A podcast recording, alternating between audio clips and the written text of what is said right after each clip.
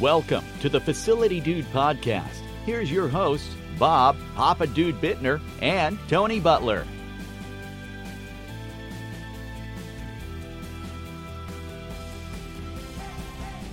Well, welcome to uh, session 13 of our podcast from here at Facility Dude. And uh, today we're going to be uh, uh talking with Mary Beth Ormiston. Uh, and session 13 had to be something special. And so we're talking about risk management today. And uh, we're just glad to have Mary Beth with us. She uh, works with us here at Facility Dude, and she's an expert in uh, the field of risk management. And Mary Beth, we talked uh, a few weeks ago in one of our podcasts about uh, uh, there's no such thing as an accident, that everything is, is predictable and preventable. And I, I, I, believe that. We see things every day, and even this morning when uh, school was delayed. We have cold temperature here in Raleigh right now, and we all made some kind of judgment about the risk this morning when we drove into work. Are we going to drive our normal speed and take a chance of hitting a, a patch of black ice and spinning out, or are we going to uh, minimize that risk, drive a little bit slower, leave a little bit earlier, get there safely, not have an accident? Uh, respond to that and tell me uh, about the the uh, role of risk management in the areas of facility managers and in our everyday life. Bob, you are just so right. But I'm really curious that we have uh, our podcast number 13. You know, isn't that exciting? Isn't that really? Yeah. Uh, but let's take the talk a little bit about preventive and when we think about risk management. I think of risk management as a program, as a culture. Um, we talk about, and I've heard people say, um, well, it's just an accident. And my comment to that is really? Um, I come from the school of thought where I think that um, risk can be monitored, it's a program, it's learned, it should be taught, it's a culture, it's all of these things put together. And you're absolutely right. Today we make decisions walking down the hall. Did we see um, something on the on the floor that's going to make us trip? Were we out on the manufacturing floor and something wasn't quite right? But do we make a decision? Do we are we conscious about what we see, what we hear? And the next piece of it is if you see it, if you hear it, share it. Don't keep it to yourself. And that goes back to this whole concept and just how you started um, our, our cast this morning was yes, it is preventable. But we have to train folks, we have to make sure that everybody understands what is risk. And in my mind, when we talk about risk management, risk management is a program that involves everybody. That's every employee of every uh, association, every organization, every company. And it's a buy in, it, it's about understanding that coming to work is about keeping um, our facilities safe. And if we keep our facilities safe, we're keeping our employees safe. Mary Beth, I used to work for uh, Cummins Engine Company, and uh, it was a heavy manufacturing plant. And Cummins has been known uh, kind of worldwide as an innovator of the team concept, team management that they brought to uh, the United States many, many, many, many years ago. And uh, it was a very interesting working in that environment. But you're exactly right about setting the culture and the expectation with your employers and your employees that safety and mitigating risk is not just one person's job. You've got to set it up. And what what uh, Cummins did so well was it was an expectation that every employee was involved in mitigating risk. And a lot of uh, a lot of heavy equipment. Uh, we had hearing protection, we had uh, vision protection, we had foot protection, and it was really taught to us that it's our responsibility to if we see a, uh, an associate of ours, a team member of ours, out on the floor without those things. That it is okay and it is expected of us to say, hey, you forgot your safety glasses, or you're out here without your safety shoes on, or you're in an area that needs your hearing protection. And the culture uh, that says, "Thank you for telling me that," not "What are you? Who are you telling me what to do?" That's you're exactly right. I think the culture, first of all, um, starts at the top. Um, I'm now seeing businesses and organizations that when they hire new folks, they're asking them to sign a code of safety. And this code of safety can be very simple. But what it does is it says that I am part of the team. I have a responsibility not only to myself, but my team associates and to the company and or organization I work with and for to make sure that our cause our mission is that we understand safety. The other piece of this is uh, some people uh, maybe new to the work field, maybe some people that have worked in the same environment for a lot of time have not been taught. So I encourage, you know, everybody has a, a type of get together. Maybe it's formal and maybe it's informal.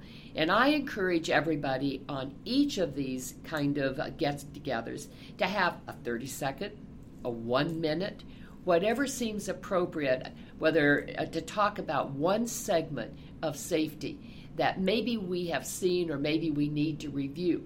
Because it's like anything else. If we're working on a new piece of equipment, or if we're dealing with new people, we have to have conversation. We have to understand that the end result if we don't do this. And so it's important to keep that always on the upfront. We can't put it on the back burner. One of the things that I talk about, and I'm sure we're going to talk about this later, is called minding the gap. And we, everybody that comes to work, we all have protocols. We, we know what they are. We've been taught them. Um, in some cases, they're you know we they're on our computers. In other cases, I fondly say they're in those white notebooks stuffed someplace in the in in the cabinet. Those are the protocols. But day to day life sometimes um, allows us to deviate from those protocols, and then they become a practice. And the further we deviate from a protocol, and that's like being on the floor and we don't have our earplugs in, or we don't have our safety shoes on, or we've taken off our safety glasses for one reason, that's a deviation from the protocol. And the more we deviate from that, the larger we have in a gap. And we call that minding the gap. And when that happens, we know for a fact, the statistics show this every time, we have more of a frequency of, of accidents and we've allowed those accidents to happen. It's not that um, accidents just happen, it's that we have not minded our protocols. We've not, we've not done what we've said that we're going to do. And the more frequency we have, unfortunately, at some point, we're going to deal with severity. And that's and we never want to be in any of those two cases.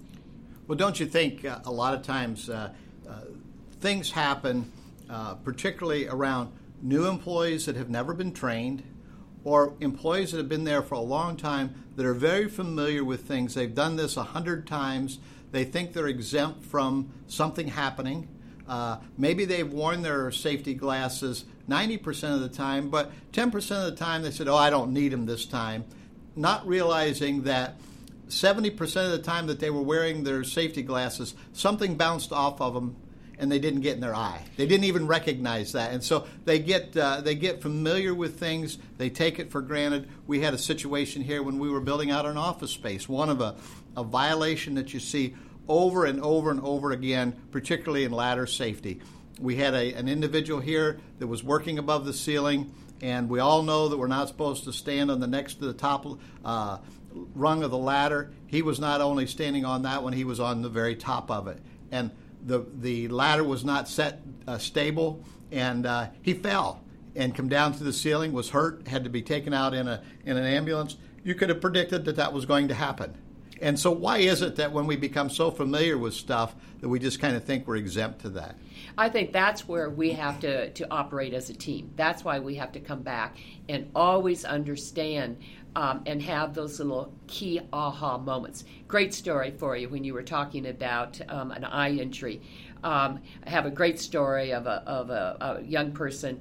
Uh, we have lots of pools in our environments that we work with. And it, during a given day, um, anybody that has responsibility for pools knows that you have to go in and, and check the pool water. But have we ever thought about the chemicals that we use to check? We had a young man, did not use the protocol, of having safety glasses on when you're checking the water and a drop somehow, because stuff can happen, um, splashed up into his eye. He gets home, he has trouble seeing, one thing leads to another, and now he had to have a cornea transplant. Wow. So 90% of the time, or whatever that percentage is, we know that we wear the safety glasses. It just takes that one time. And now we have an individual who um, did not have his right to glasses on. It was a breach of protocol.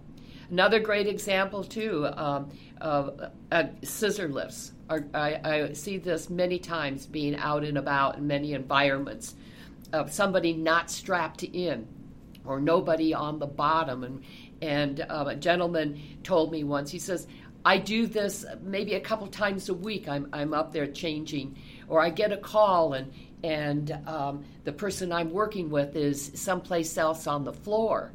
And so my question is okay, so what is the protocol? Is it the right thing to, to breach to put not only the company that you work with, but your associates and yourself at risk by not doing what you know it is? And I'm sure you've heard it, I hear it all the time. Well, that's how I've always done it. Um, the world is different now. Yes. It, it's, it's very different. And the way we did things isn't the way we have to do them now. So, if that's the case, I think we have to incorporate in how do we reteach, how do we rewire um, folks to understand the importance of risk management and um, being the part of that team, um, lifting up the company. Um, so that we, in fact, understand that protocols are there for a reason. You know, I think a lot of times also that we take on a false sense of urgency that something has to be done right away. And I always, I always preach to my uh, employees is that there is nothing, you, you will never get in trouble uh, for making the situation safe before you work on it. I don't care how many people are yelling at you that we've got to have the school open, that we have to have the manufacturing line running again, that the pool needs to be up and running because we've got kids coming for camp today, whether uh, the courthouse has to be open. Uh, you know, no matter what it is, nothing is too important to violate a safety procedure. And uh, how do you how do you address that? And I think a lot of times we we put that false uh, assumption that we have to violate everything in order to keep things open, keep things going. And of course, we want to we want to do that, of course, but not at the risk of safety. Yeah, I mean, you're absolutely right. It's that internal expectation we put on ourselves that has not been shared, whether it's from the top down or the bottom or the middle.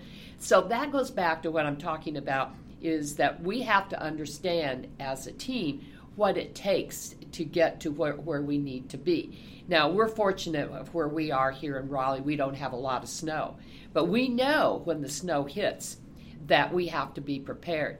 I, I can tell you, and you know it too, the expectations from schools, um, you know, any kind of entity that feels that we've got to be open on time, we got to do this, we got to do everything.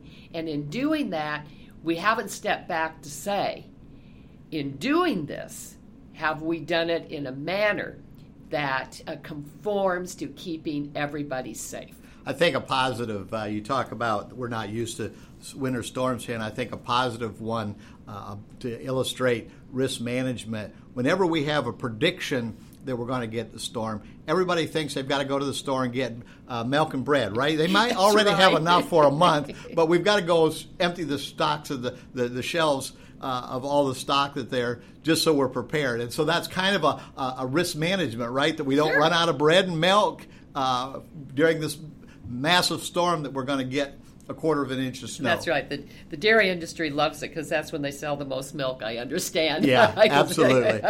they would uh, they would put a storm out almost every that's other right, day to that's get right. that. But the concept is right. Exactly, and. Um, I think we just need to help facility managers and those that manage, and, and also the the expectations from the top. I think you mentioned this earlier uh, of setting the right expectation as owners, as managers, as directors, as as CFOs, CEOs of an organization, that minimizing the risk, uh, not only because we're thoughtful of our employees and we don't want our employees to get hurt. I never want to have to call somebody and tell their spouse that they're not coming home tonight for right. for an accident that happened right. on my watch. And uh, so we have that that that sympathy and that responsibility for the employee, uh, but also for all of those that work around that employee, uh, our visitors, our guests, our other employees. Uh, and there's certainly a cost impact to the organization. Mm-hmm. Speak for a moment about the cost impact of not uh, mitigate, mitigating risk and so forth? Well, I always say to you know people will say, well, I have to bring in more staff potentially, particularly if we're talking like storms or whatever. I have to bring in uh, more staff to do this. But the end result is if you have somebody hurt and you have somebody that's out on work comp, um, from an insurance standpoint, you are paying them. The other side of it is now you are a person short theoretically and or you may have to hire somebody else. So now you have a financial impact. The other thing is when in, in today's world, when you deal with insurance, anytime you have a significant um, loss or claim, or and that doesn't make any difference whether it's your general liability from a storm prevention or it's from a work comp, um, your insurance rates are going to go up, and that has uh, when you think about your insurance rates, which make up a huge part of anybody's operating budget, we, ought, we want to keep that as a minimum.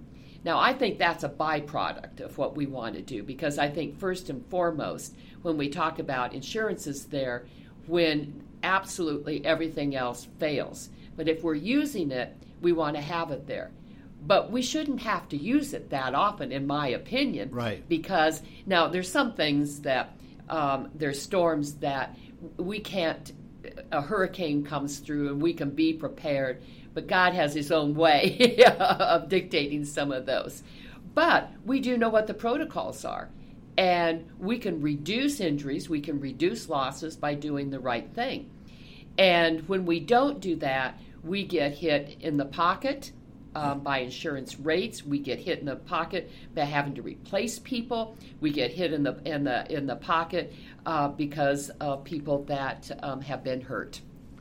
Well, you know, uh, you you talk about the uh, the financial aspect of it, and I think that uh, certainly should get the attention. Uh, certainly, being sensitive to our employees, our guests, our uh, associates that come to our our places of employment that uh, there's lots of good reasons to mitigate risk, make the place safe to work, be more productive, uh, reduce the amount of liability expenses. It is very frustrating when an employee gets, uh, particularly in a maintenance organization, when an employee gets hurt and then they're put on light duty. You have to try to find something for them to do. That's right. And and like you said, there's missed opportunity of the work that they didn't do, and a lot of times organizations won't backfill even over for a long period of time, exactly six months, right. a year. They won't uh, uh, employ another person because of the costs associated because you're already paying that person to start with. So there's lots of good reasons to to mitigate mitigate risk, uh, to be really cautious and cognizant of what's going on in your organization around that. I really want to thank you for uh, being a, being here today, and I've got some more subjects that I'd like to talk a little bit more detail about that with you in the future. And so uh, we just want to thank you for being here. Well, today. you're welcome. I'll look forward to future conversations, Bob. Great, and uh, we want to thank you today for being part of this webcast. And you know, we would be remiss today if we didn't say that uh, we really want you to step back and just take a minute today and just think about uh, some of the things that maybe you or your organization are doing right now that maybe you need to do a little bit differently. Uh, remind them of ladder safety, remind them of slips and falls, some of the things that are on the top list of those things that get people hurt in the workplace. And uh, make your place safe, have the conversation with your employers and your employees about mitigating risk and understanding it's not just that we're trying to punish, it's not trying that we're trying to uh, be the bad guys by making things safe, but that it's just good practice all the way around for many, many, many reasons. And so, thanks for being uh, joining us today. And uh, we want you to know that you can always find us on Stitcher and iTunes. And uh, we really would love to hear from you. You can uh, email us at podcast at facilitydude.com. And uh, thank you for being with us today, and uh, have a great, safe day. Thank you for listening to the Facility Dude podcast. We'd love to hear your feedback about the show. Leave us a five star review on iTunes and help other facility operations professionals like yourself find the show. Email your questions or comments to podcast at facilitydude.com.